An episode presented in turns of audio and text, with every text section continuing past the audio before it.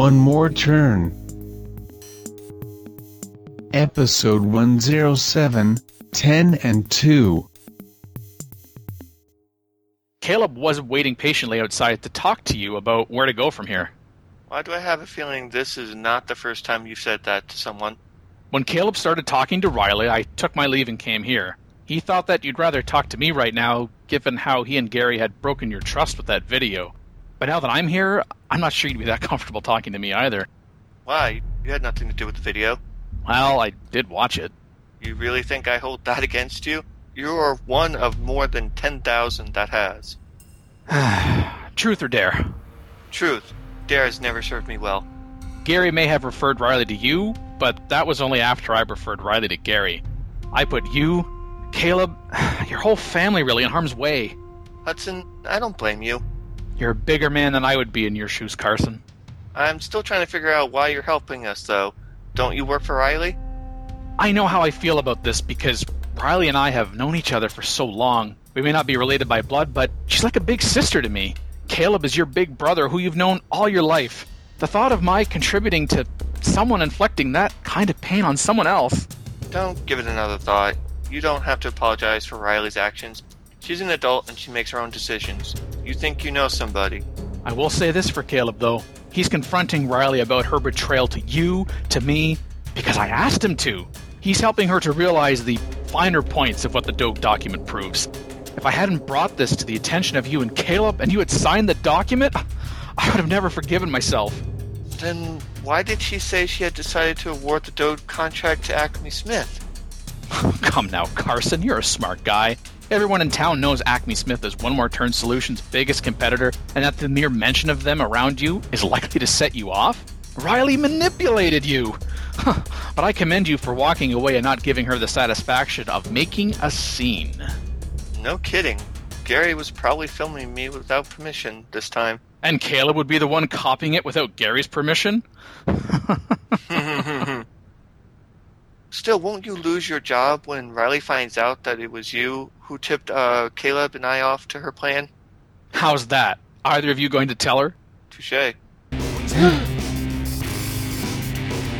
Now I've got a muscle that's twitching that I don't want to be twitching. One more turn solutions. Uh, Carson, it's Max. Max, hey, uh, you know that Nora approved the removal of the embedded MIDI file that was across your website, right? She's also the one that gave the go ahead to remove the animated GIFs of those tattoo infections. Did someone finally threaten to sue for administering a noxious thing? That's not how Canada's criminal code works, actually. But no, it's a strangely compelling copyright lawsuit. Right? Wait, uh, who's that you're talking to? Can you take me off speaker? It's just Hudson. No, that's not insulting at all. From the tech blogging company outside of town. He was just leaving. Is that the guy who works with Riley? I don't know if it's the guy, but it's a guy. Oh, well, I'm gonna kill two deer with one buckshot then. I don't think that's quite how that saying goes. Save your indignation for around your dinner table, Lowlander, and listen closely, for what I've got to tell affects both of you. Best you stay on speaker then. We're listening. Go ahead. I was on my way back from the pharmacy picking up Nora's fungicide, and then I. TMI, man, TMI. And I saw Caleb talking to Riley at the blogger's office.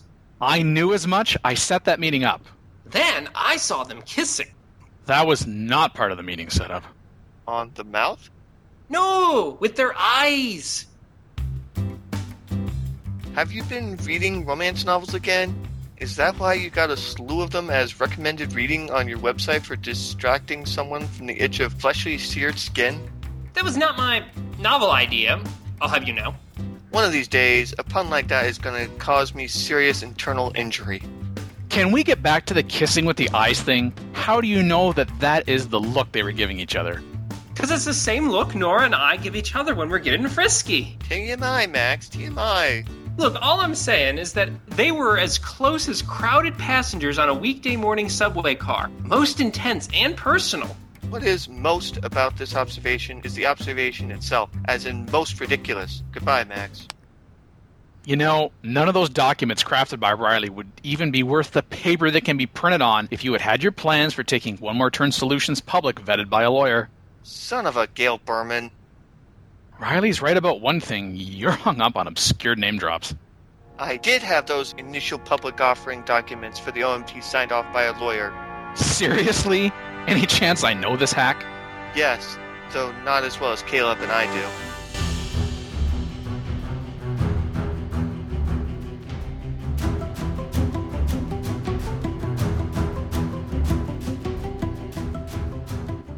One More Turn. Written and created by Daniel Dan Q. Quick.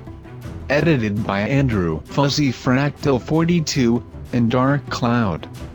Directed and produced by Daniel Dan Q. Quick. Episode 107 10 and 2. Characters in order of appearance. Hudson voiced by Daniel Dan Q. Quick. Carson voiced by Scott, Alpha Shard, Dirk, Max voiced by Dark Cloud.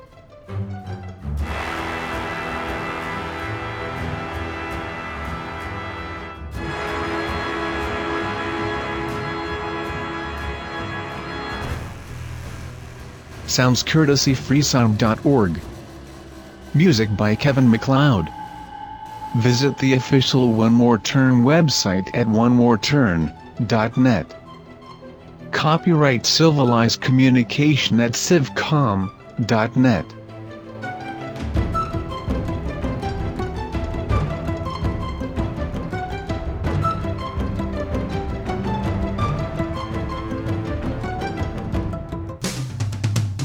On the next episode of One More Turn, Hudson confronts Carson. This doesn't concern you. My company almost did business with you. Yeah, almost being the operative word. It's not even your company. Let's not split hairs. How about you split? Gary gets defiant. I shouldn't have had to teach you, the hard way no less, that you keep your friends close and your enemies closer. and a new, old antagonist enters the fray.